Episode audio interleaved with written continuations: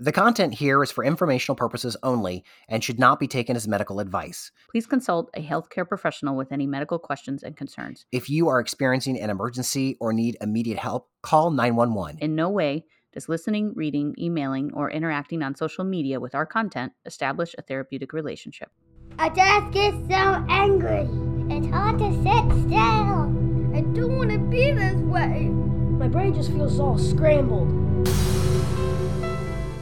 Hello and welcome to Scrambled. I'm your co host, Chad Douglas. And I'm Nikki Shields. This is episode 41 Why Threats Don't Work. And when we talk about threats, we're talking about.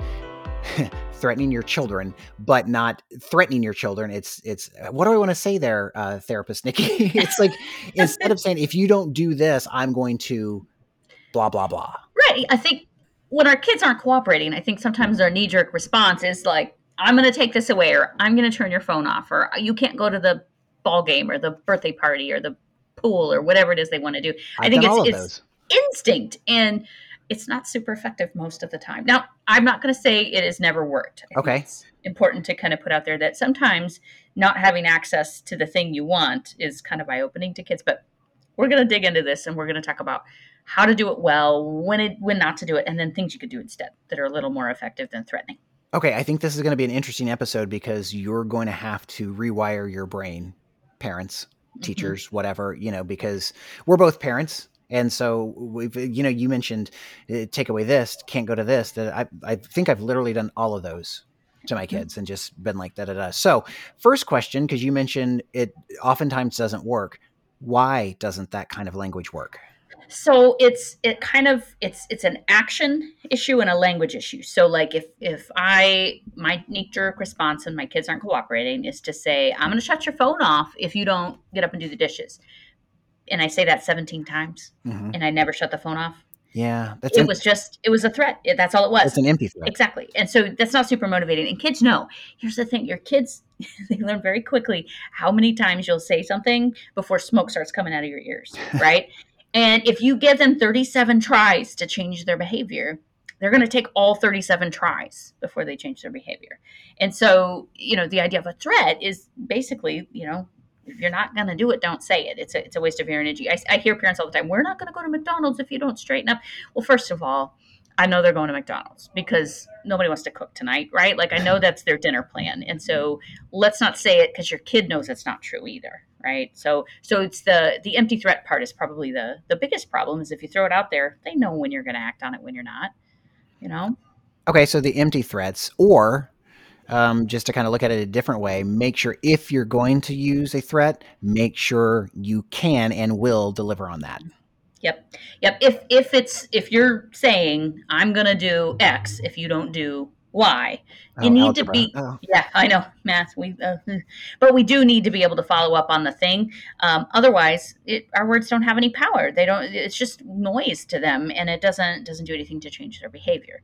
And so, I'm not going to say that's the best approach or that you should never do it. I mean, it's it's instinct. I think for Mhm. most of us, and so it's going to be in your repertoire unless you you know have have like next level parenting skills that I don't have access to. But um but you got to be careful about it. So don't threaten, you know, world domination and you're going to lose all your privileges till you're 108 because that doesn't mean anything and you can't follow that up anyway. So if you are going to say, hey, if you don't do this, I'm going to do this, make sure it's something you can actually control, right?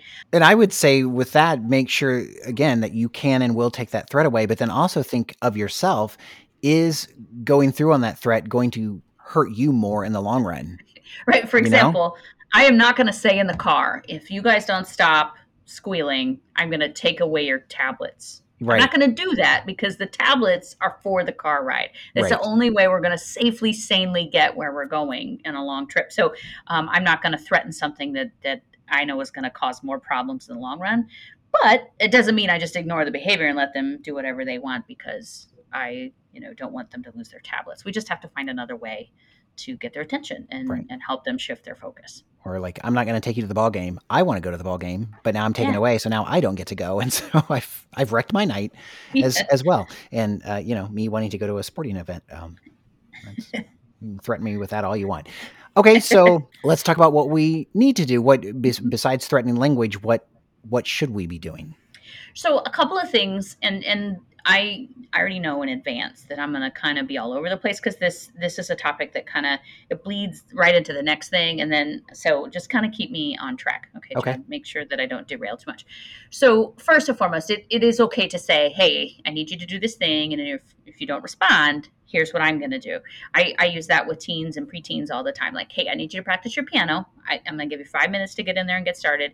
If five minutes comes and goes and you haven't done it, I'm going to turn off your phone for the rest of the evening. But I have to stick to that 100%. Like, I, I can't waver. If I do, it, nothing's going to change and we're going to keep having the same power struggle. So if you're going to use that, do that.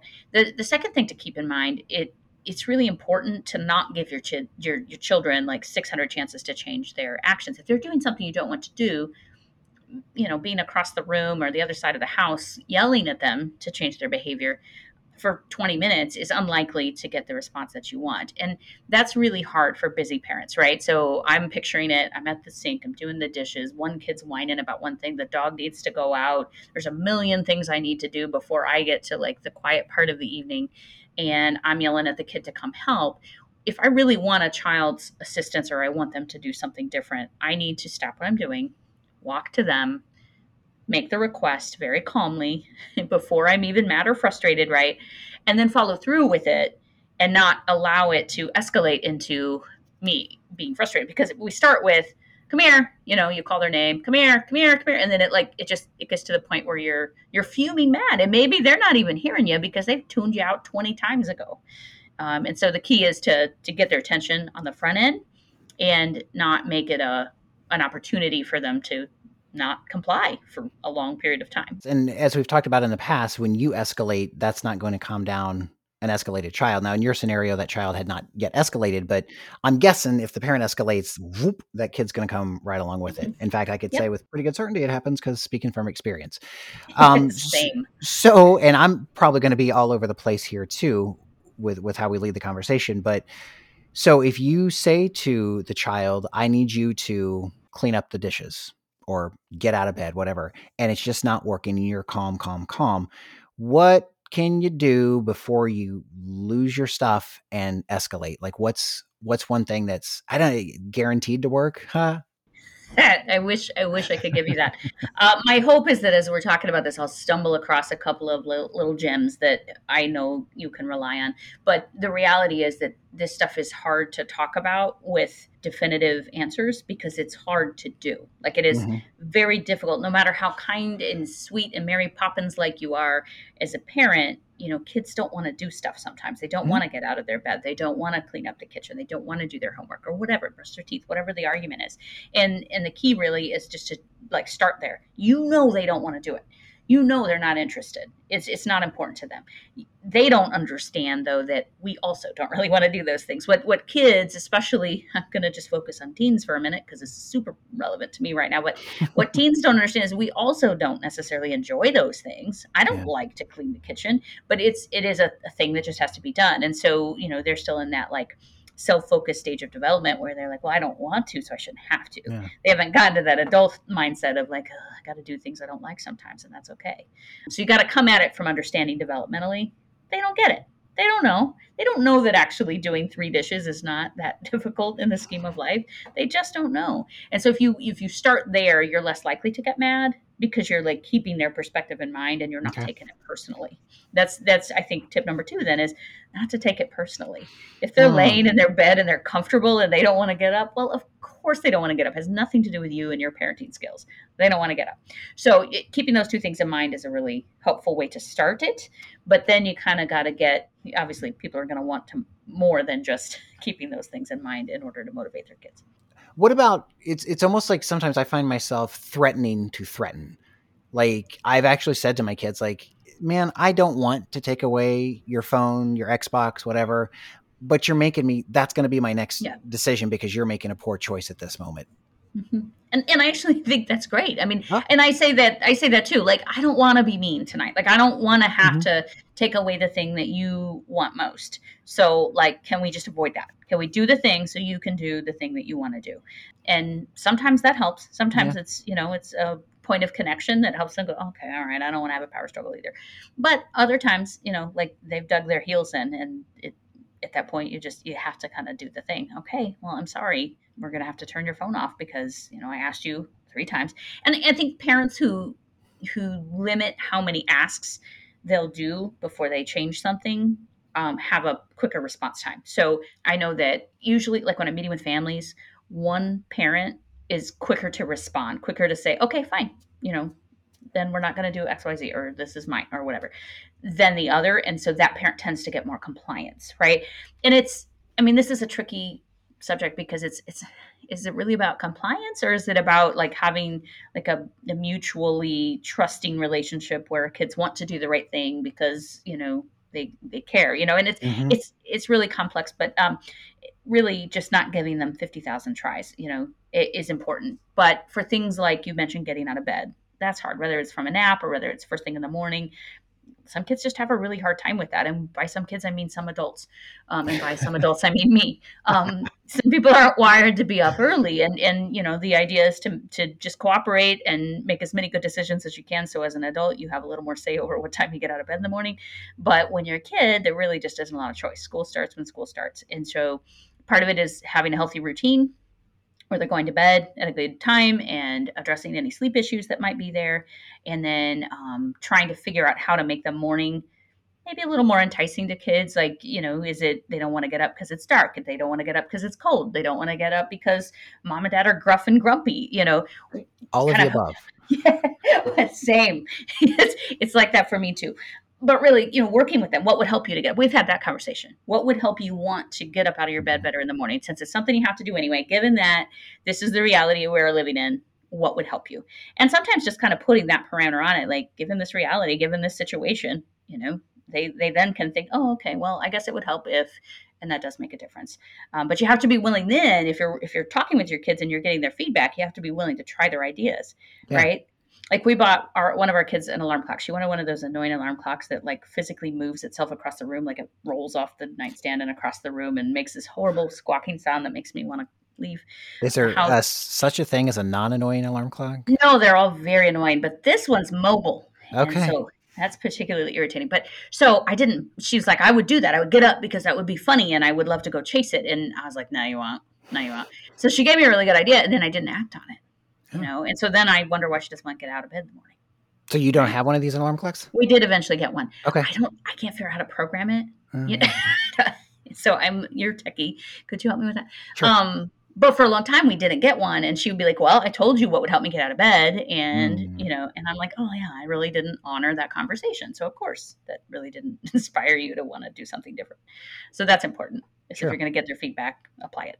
Yeah, and I think that's fair. And it might work great, and it might not. So then you can Yes. revisit it and and just to hammer that um, point home a little bit, having that conversation of what is going to help. It's we know it's a problem. We Mhm. understand. I'm going to justify it's hard for you to get out of bed or to brush your teeth or whatever. Uh, I still I don't get me on that tangent of why kids don't like to brush their teeth. It's just so gross.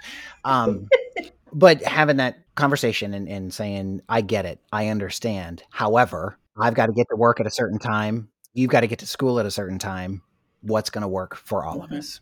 And and the important part there is to have the conversation not in the morning when you're all running late and everybody's No. tired. You have to have this conversation at a time when everybody's kind of in their front brain and thinking clearly and and not you know set off by some other little irritant and um, you're more likely to get really good ideas there. And so oftentimes, I mean, with our 14 year old, there's lots and lots of revisiting. Hey, you know, when I need your help clean up the kitchen or when I want you to get up out of your bed after a quick nap or when I need blah, blah, blah. I don't want to call your name a hundred times and I don't mm. I don't want to you know so we revisit that all the time and and look for ideas but sometimes we have to just kind of be the bad guy you know like on the fourth time even this evening. She had fallen asleep after school which we are okay with because Mhm. teenagers need a lot of sleep. And Mhm. so um, we get home dinner's on the table. It's time to eat and I've called you four times. I've gone in there. I've talked to you nicely. I've done all the things that I'm supposed to do as a parent and you aren't responding. So now your phone's off. And that's a bummer but maybe tomorrow night when you know i ask you to get up and come to dinner you won't have such a hard time with that because last night was kind of boring because your phone was off right Yeah. and so i had to follow through and i probably gave her more chances than i should have um, and so that's maybe something i'll think about in the future is okay i'll ask twice and then i'm gonna take action And that's what I was going to ask because you alluded to don't tell them, don't give them thirty thousand chances. What What do you recommend then as a therapist of of going? I'm going to give this, and again, communicate that with your child, you're going to get 10 chances, five chances, two, whatever. What do I you think recommend? The fewer the better. So Okay. if it's, you know, there are reasons why kids sometimes can't process. So if she's in her room and my first request is from across the house, okay, that to me doesn't count because it's very possible she doesn't hear it. If she's got her earbuds in or, you know, whatever, she may not know. So um, you you want your first attempt to be like as face to face as possible, as clear as possible, um, and then really not much more than one or two or three. Like, and again, if you've got a kid with inattention, you've got a kid who um, has a hard time transitioning from one, one activity to another, you know, you might have to have to make it more like the three uh, chances. But I really think, you know, if you're willing to take action, you you can very quickly shorten the number of times it takes because they know, hey, she's going to say it twice and then that phone's off, Yeah. or she's going to say it twice and I don't get to go to the basketball game, right?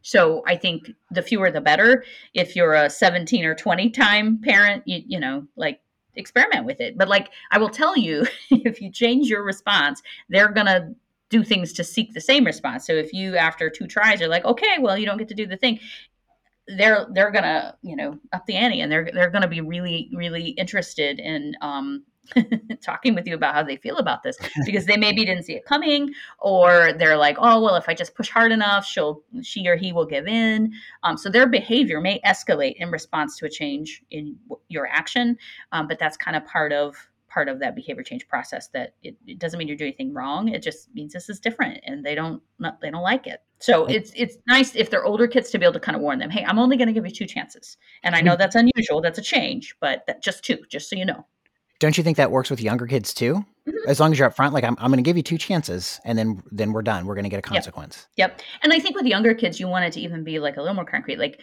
okay, I'm going to ask you one time. You know, I've asked you once, you didn't listen. I'm going to ask you one more time. And if I have to ask you one more time after that, we're going to, you know, whatever. That that wasn't super smooth right there, but you get the idea that, that if they're younger and you've said it one time. If you really want them to be good at like listening to your directives, you you want them to know, hey, I'm going to say it again, and that's the last time I'm going to say it before we have a consequence. Yeah. And you know, it's it's hard because I I think so often we think of like discipline and punishment and how do we show kids that their behavior wasn't right and I, I do think there need to be consequences like natural consequences are, are super important uh, but i also think that we can put some other things we can kind of flip it on its head and um, create incentives for kids to want to do the right thing and so um, a really recent example for us is I, I noticed my teenager had a series of tardies on her attendance record at school and i was looking through and i'm like what is going on here? Like, just we don't care about getting to class on time. Like, what is this? So I was asking her questions. I didn't go with the what are these all about? You know, I I started well, well, tell me more. Like, what class was this, and why were you running late? And do you remember what happened? And and it just what it came down to is just she kind of gotten, you know, what's the word, lax on that because mm-hmm. it. It, she, it just showed up on a record and it didn't really hurt her. She just got to the class when she got to the class and did the thing, and nobody was saying anything about it. So it really didn't register as like a major issue. And I thought, well, I'm late to a lot of things, so who am I to talk? But uh maybe this is an opportunity to like help her set a goal and work toward a goal. So um, what we said was, you know, every for every five school days that you don't have um, a tardy, you know, I'm willing to to purchase one of the items off your wish list because she's got kind of like an ongoing wish list, and it's clothing, it's things she needs. You know, it's it's stuff that we eventually would have bought anyway. Um, but this way, she feels like she's having to work for it a little bit. And so I tell you what, she hasn't had a single tardy in the last two weeks. And all because there was some incentive. So if I had said, hey, another tardy and you're losing your phone this weekend, I don't feel like it would have um, been something she's that interested in. I think she would have probably worked on not having tardies, but it, there wouldn't have been the same motivation for it. And so, anyway, I, that's that's kind of flipping it on its head. It's not all about discipline and punishment. It's also about kind of like working hard and earning things and setting goals. And, and rewarding the good behavior. hmm Noticing when things go well. It's kind of like Dale Carnegie says um, in his uh, popular book, and it's like you catch somebody doing something right Mhm. and tell them, but especially with kids, if if rewarding. And we had a similar experience when my uh, son was younger, and it was rewarding. His therapist was saying, you know, develop. He, she gave us several different options, but we chose to do behavior bucks. And my wife found a little template, and we printed off 476 million behavior bucks.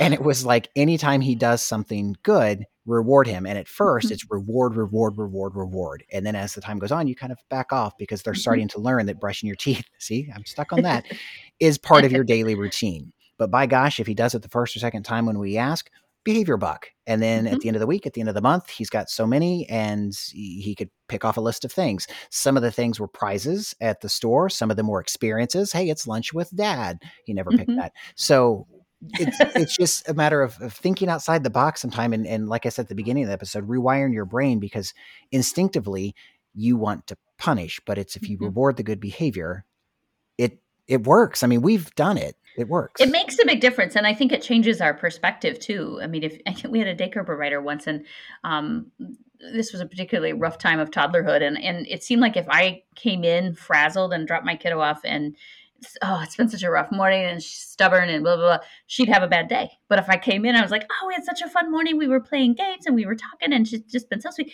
She would have a better day, and Huh. I and I I almost think that just like our focus as adults um, is so easily influenced by what's going on around us. And if we can kind of put some energy into highlighting what is going really well, like my kid might talk back to me or, um, you know, do something I don't particularly like. But when I think about it, like, okay, well, we're getting good grades and, you know, we're, we are helpful to others and we, you know, like, it's it's it's easier to focus on the things that are going well if you really train your brain to do that. And so systems like what you're talking about reward systems or token economies those kinds of things really kind of help you to think that way. And a lot of times if i'm talking with parents about this kind of thing you know i i, I tell them to use a, a version of that um, but just for a little bit because if nothing else it's training for your brain right? You're Mm. you're getting in the habit of going huh my kid does do a lot of really good things and it is easier to focus on that and celebrate those things than to get tangled up in these things that aren't going so well. And if you pair that with you know the mindset that we've been sort of pushing this whole time which is kids aren't done developing and they don't have it all figured out and they're missing some skill sets. And so they're gonna misbehave and they're gonna you know say disrespectful things and they're gonna make mistakes we just know that because that's where they are developmentally. So then when we're focused on the good it just it just makes it easier. And so um if, and if i like to think about it in the adult world too. So if every time i make a mistake at work somebody comes in and like takes my office supplies like okay you use the wrong report again nikki so i'm going to take your stapler okay? Maybe if you do a really good job okay i'll bring your stapler back in a couple weeks if you if you can earn that privilege back. And like that's ridiculous. I Yeah. Let's just go get a different stapler. You know, like that's that, that's how kids work. You know, like oh, if I'm can't have my phone or I can't have the, I'll find something else to do. None of that teaches a skill.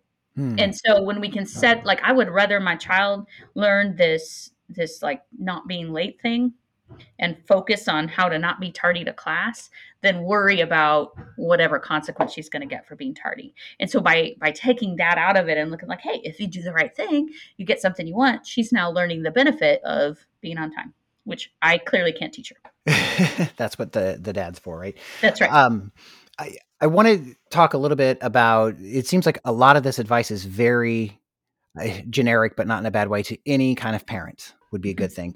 Let's hone in a little bit on someone who has a mental health condition like anxiety or ADHD, um, OCD, and what kind of what kind of approach do we need to take for that? If you don't have, a, you know, two episodes ago or three episodes ago, we talked about uh, poor executive functioning skills.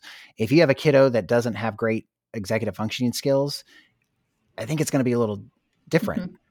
Yeah, and, and this is where you have to again know your kid, but it might be maybe four chances before behavior changes. Okay. Um, maybe you have to extend that a little bit to to accommodate like can this child focus? Is are they seeing and hearing you? Are do you have their attention? And maybe it takes three tries to get their attention before they can even process what you're saying. I've met a lot of kiddos with auditory processing difficulties where they hear what you're saying like they hear the words right? But they can't process what they're hearing what what like what's happening what they're being asked to do and so they maybe they hear every third word or maybe they Hmm. hear it and they need more time to figure out what you just said and so if you've got a child with any kind of you know emotional or behavioral or learning disability all of these strategies that we're we're talking about in general you may have to modify for that child. It may it may take a little bit more. You might have to be a, little calmer or a little more patient or a little bit more like aware of your tone or whatever. Uh, if you've got a child that that tends to be oppositional you know they're going to be very like impacted by the tone of voice that you take if you're sounding frustrated or angry that may set off some oppositional behavior and you might think you're sounding kind and gentle but it might actually be coming off as rushed or frustrating which reminds me, if you've got a child with anxiety and you come at them in a hurry, like we have to hurry, we have to get out the door, we're going to be late. Mhm, That's mhm. just only going to escalate their anxiety in a Mhm. way that they're now not thinking with the front of their brain. And so you're not going to get compliant cooperative behavior. You're going to get meltdown or shutdown behavior.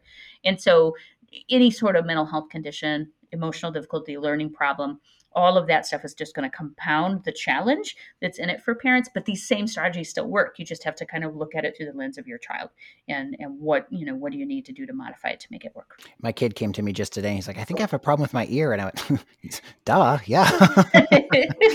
Not so much the hearing, it's the listening part you have the problem with. that's, that's the issue So, how far do we go with this? I would say both parents have to be on the same page, right? Mhm. Whether whether you're in the same household or not. So that's a conversation. Um, I would think school has to be in on this as well.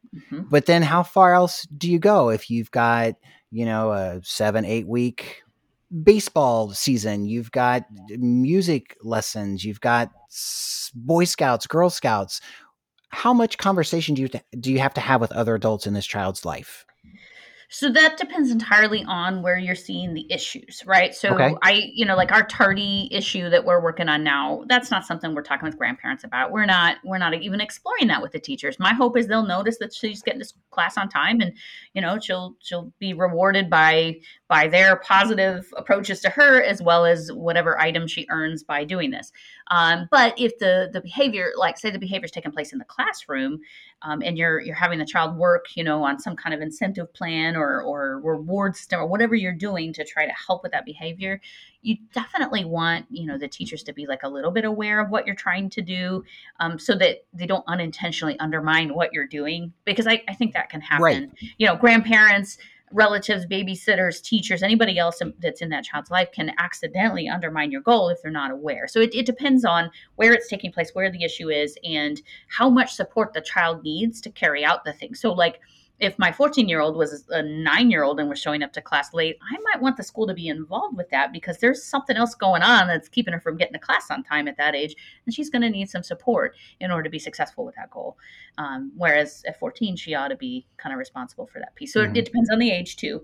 But um, I, I believe that, you know, figure out what what the goal is what the missing skill is what the obstacle is and then eh, you know enlighten the other adults in their lives to the extent that they can be supportive Okay. How do you explain to someone who might say, well, you're just entitling your child if you're always giving them prizes or, or giving them good things, paying for stuff? right well so i would i would make two points with that i mean if if giving you're not hand you're not bribing right you're not handing them something and saying hey i gave you this so now i need you to be good right it's they're learning to work for stuff and i tell you hmm. what i'm a grown person and i work for stuff I want new things and I work hard so I can get new things, right? So I don't know that that's a dysfunctional approach that you work for stuff. And and it's not always things. Like sometimes it's privileges. You know, I work really hard so I could take a week off or I work really hard so I can buy an item that I want or I work really hard for to do something with my family. Like that that's actually kind of how things work. And so teaching kids to work hard for something that they want, I don't think is a really bad thing. You want to be careful though that it isn't a bribe. Like don't give your child something and say, "Okay, because I gave you this, you need to be on time to Mhm. class every day." Like that that's not how earning works. That's that's just bribery. Uh, you also the rewards, the things that they can earn for doing the right stuff, whether it's a behavior bucks system or it's like a like a, a longer term like wish that they want, um, that gradually you increase it. So, like you said, when you use the behavior bucks, it was reward, reward, reward. Like every time you saw anything good, you'd give one. But as that system went on, my guess is you reduced the frequency that you rewarded him and made it a little more challenging to get one. So they had to kind of step up a level, right? And so that's the thing is, you know, if I start a job and in the first six months I've achieved all my goals, well, I can't get a raise, you know, a year later for doing those same goals. Like the the the challenge is going to keep increasing, and we should do that with our kids too. Um, keep keep it going because again, it's about building skill and confidence too. That's the other thing is if her confidence is up because she's mom, I haven't been tardy in seven days. Can you believe it? That's a way better conversation than you know. You took my phone again. I was tardy to, you know. It's just, it's just, it's just better. And I, just to echo uh, not necessarily advice I gave, but just the Dale Carnegie thing of catch them doing something good. And that's even if it's just a compliment. Like who Mhm. doesn't like a good compliment? Hey, that was a nice job on that on that paper or hey, I see you were you were on time to class today. That's great. Mhm. Just to say Yeah. something nice. Yeah, and I was going to add a little something um, related to your question before, like like you have a baseball game weeks in advance. That made me think of with kids, you you kind of need to know the time span that they can work within, right? So when I was deciding on this reward system for tardies, I was like, okay, so 14 years old, a little bit of trouble with inattention and organization. How far out can I put the goalpost and Mhm. have her still want to work for it. So we started at five days because that's a that's a school week. And I thought, okay, if we can do that consistently for maybe two or three weeks, then we can increase it. So now it's you know for every two weeks, and then for every three weeks, and then for every month or whatever. But I had to start where I knew she could see the goal and work toward it because if it was okay, I want you to be not tardy to any class for this entire quarter. Uh, you know, Yeah, we'd already be back in. Tardyville. Yeah. So you have to you have to know your kid. And so if you need them to be quiet for five minutes so that you, you know you just you have to give them a time frame that they understand and can work with and the younger they are the the smaller their focus and attention can be so you you don't say i need you to be good for a whole week so you can have a birthday party in a month right that's that they can't compute that Um, one other thing with the behavior bucks too is is if you have multiple kids in the house, you kind of got to do it for everybody. Even if you've got one kiddo who has the the ADHD or or anxiety or whatever, and um, we did that in our house, and like one of the kids became like a multimillionaire uh, real quick. well and, and the, that came up with this with this recent um, tardy situation too. Well i want to earn stuff. Okay well what's a goal you want to work on? You know it wasn't like because they're you know this kid isn't tardy to class so that was not we're not going to apply Right. the same thing but we can still have a reward system in place for something you want. I mean and for a while okay grown up here like i said but uh, for every you know seven days that i follow my wellness things i buy myself something right? Because that motivates me like that gets me to do the things i don't want to do. And so I, I just i don't think there's anything wrong with teaching people to work hard towards a goal. You you just you want to be cautious that it's you're not setting goals that can't achieve right? Because then that like actually has a you know bad impact or a, a counter productive impact because now they're feeling bad. Um, you don't want to brag. You don't want to feel like anytime you've given your child something and you feel gross about it you feel Mhm. like ugh you know then you're probably didn't use it appropriately it's probably become more of a bribe than um, than a than an earning kind of situation Going back a little bit in the episode where we talked about the threats and making sure that you deliver on the threat, make sure you can deliver on it. Mhm. If you don't, can you then go back the next time and learn from your mistakes, or or is the damage done? The kid's gonna be like, "Pfft, "Mom or Dad doesn't mean that." Yeah, yeah. I mean, I, I, I, we all have. I, mean, I can't find a single parent that has never made an idle threat or made a threat and that didn't didn't carry it out in a way that was effective. Oh, And I I've think- made some pretty harsh threats, and I've I've carried through. And then my better half steps in. It's like, okay, you're being unreasonable. Like, We, we have to correct this, Yeah. but I, you can always correct. I mean, you know, as long as no one's un, like no one's harmed, you truly Right. can correct on situations. And I've had lots of times where I'm like, you know what, I said that in you know kind of a like an escalated state of mind. I said that that came from here, and I'll I'll tell my kids, I'll tap on the back of my head. That came from here. And when I want to see things get better, I need to come up with solutions, and that comes from here. And I'll, I'll put my hand on the front of my forehead because I want them to understand this their states of mind too. And threats are made from your brainstem. Threats are Mm. made from I don't feel in control of this situation, and I need to do and say whatever I can to regain control. Right sense. And that's that's not going to get you anywhere right? You need you need behavior change to come from your frontal lobe and your child's frontal lobe. And so you know if you are feeling like i'm going to you know i'm going to make a threat and and we're not talking about life threatening things. We're not talking about threatening to harm your kids physically. We're talking about like threatening their privileges or threatening some kind of a consequence for a, behavioral issue um, if you're in that mode you need to recognize that you're a little bit you know a little bit escalated too and if you really want to see a change you need to back up from that so to answer your question, absolutely. I can say, gosh, you know what? I said that if you didn't do X, Y, and Z, I was to, you know, you weren't to get to do anything this weekend or you were to lose your phone for three weeks. And you know what? I said that from this part of my brain? And where do you and so then i'll quiz them. What part of my brain do you think i should have used to help solve this problem? No no this one mom you know and they'll roll their eyes. Um, but so you but and i can say i'm sorry. You know i was reactive. I was frustrated. I had a really hard time staying calm. And so that's that's where my brain went. But i realized that that's not super effective. So let's talk about this. What can we do instead? You know and so you can correct. You can apologize. You can go backwards. The the thing you can't do and my mom taught me this is like if you have issued a consequence if you're like you can't go to the dance because mm. of this choice. You can't really renege on that. Like you can't you can't say i've changed my mind. It wasn't that big of a deal if you truly want them to learn that lesson right? Like there there's there's something to be said for sometimes they have to deal with unpleasant stuff. Like that's that's kind of part of life. Um and, but so that's where if you're not sure if you're like was that too too, too knee jerk usually your your co-parent is going to have some feedback. And they're going to be able to help you identify like did i go too far? You know is this something we can modify or do we need to stick with it because we really need to learn this one? All right. Well, it's as we often do, get a few takeaways from this. Well, so don't give your kids 9,000 chances to change their behavior. Okay. Um, don't make threats from your brainstem right you want to you want to offer incentive you want to create solutions you want to have conversations and you want that to take place in your frontal lobe and you want your child to be in that state of mind as well. Something this is this is like new information in the conclusion which in english class i learned you're not supposed to introduce new information in the conclusion chad yeah. so i'm breaking that rule. But uh, the thing to keep in mind is that if your child has done something that you don't want them to do or they have not cooperated with you and you are now issuing threats or you're lecturing them or you're telling them what they did wrong they're not listening. They're not learning like they're they're probably escalated too and they have to be in their frontal lobe to learn from their choices. And so if you're issuing a threat from your brainstem they're probably in their brainstem too. And so there's really no learning going on and you're going to have the same problem again very very soon because nothing's going to change. And reward Yes, reward and incentive are are powerful. The, uh, setting goals and helping kids to work towards those goals.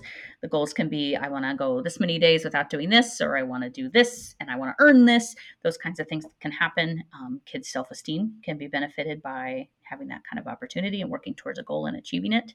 And a lot of schools have a reward system where you're mm-hmm rewarded with those kind of behavior bucks, and then you can go to like the trading post or whatever and, and yeah. buy some stuff or buy some experiences. I really like the experiences part of that. So it's not something tangible, but it's it's good quality time yeah, with, you get to have lunch with the teacher, or you get to, you know, I, I think that's, and so sometimes those kind of rewards at home, like you said, maybe your kid didn't choose, you know, doing something with dad, but it can be we'll play a game, or we'll go to the park, or we'll do, you know, mm-hmm. depending on the age of your child and their interests, you could you could make these all about experiences rather than. I think I was really stuff focused as we talked about it. yeah, it's kind of it's kind of where my kids are age wise, but but experiences are very powerful, and and using that to to earn opportunities is, is much better than losing privileges. Yeah. And I think the, the one thing that really stuck in my brain from what you said was we all go to our jobs and we work for something, whether it's that paycheck or you've set your goal to to vacation or to buy a new computer or an iPad or phone or whatever.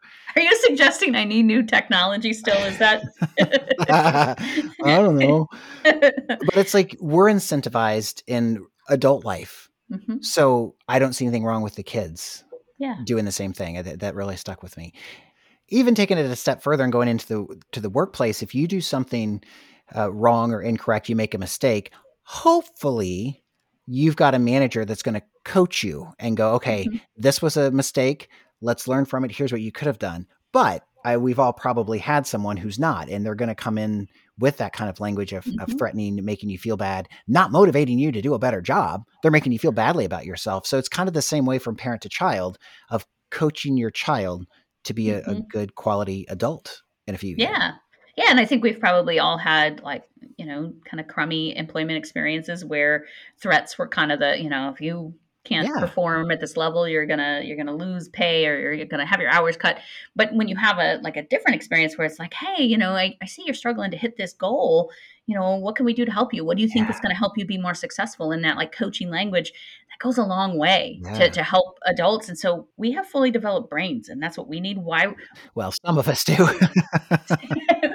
most many yeah. i don't know some of us have fully developed brains but like for children like why wouldn't they also benefit from that kind of language right. uh, you know threats threats just aren't that educational threats are just somebody's angry and frustrated with you and that that does very little to teach you so mm. i think that would be my main take home one more piece of parental advice I guess I can give because we've talked a lot about taking away the phone. Something that we have done because I swear that's the only thing that that works, right? If you don't do this, I'm taking your phone, blah blah blah. Boom, done. What we've done is instead of taking the phone because sometimes that's helpful to us and to the Mm-hmm. child is you're going to lose a half hour screen time after Mhm. school. And so Yep. then you stay to it and they lose that half hour screen time. And the next day, they're gonna be like, eh, that kind of stunk that half hour. Or Mhm.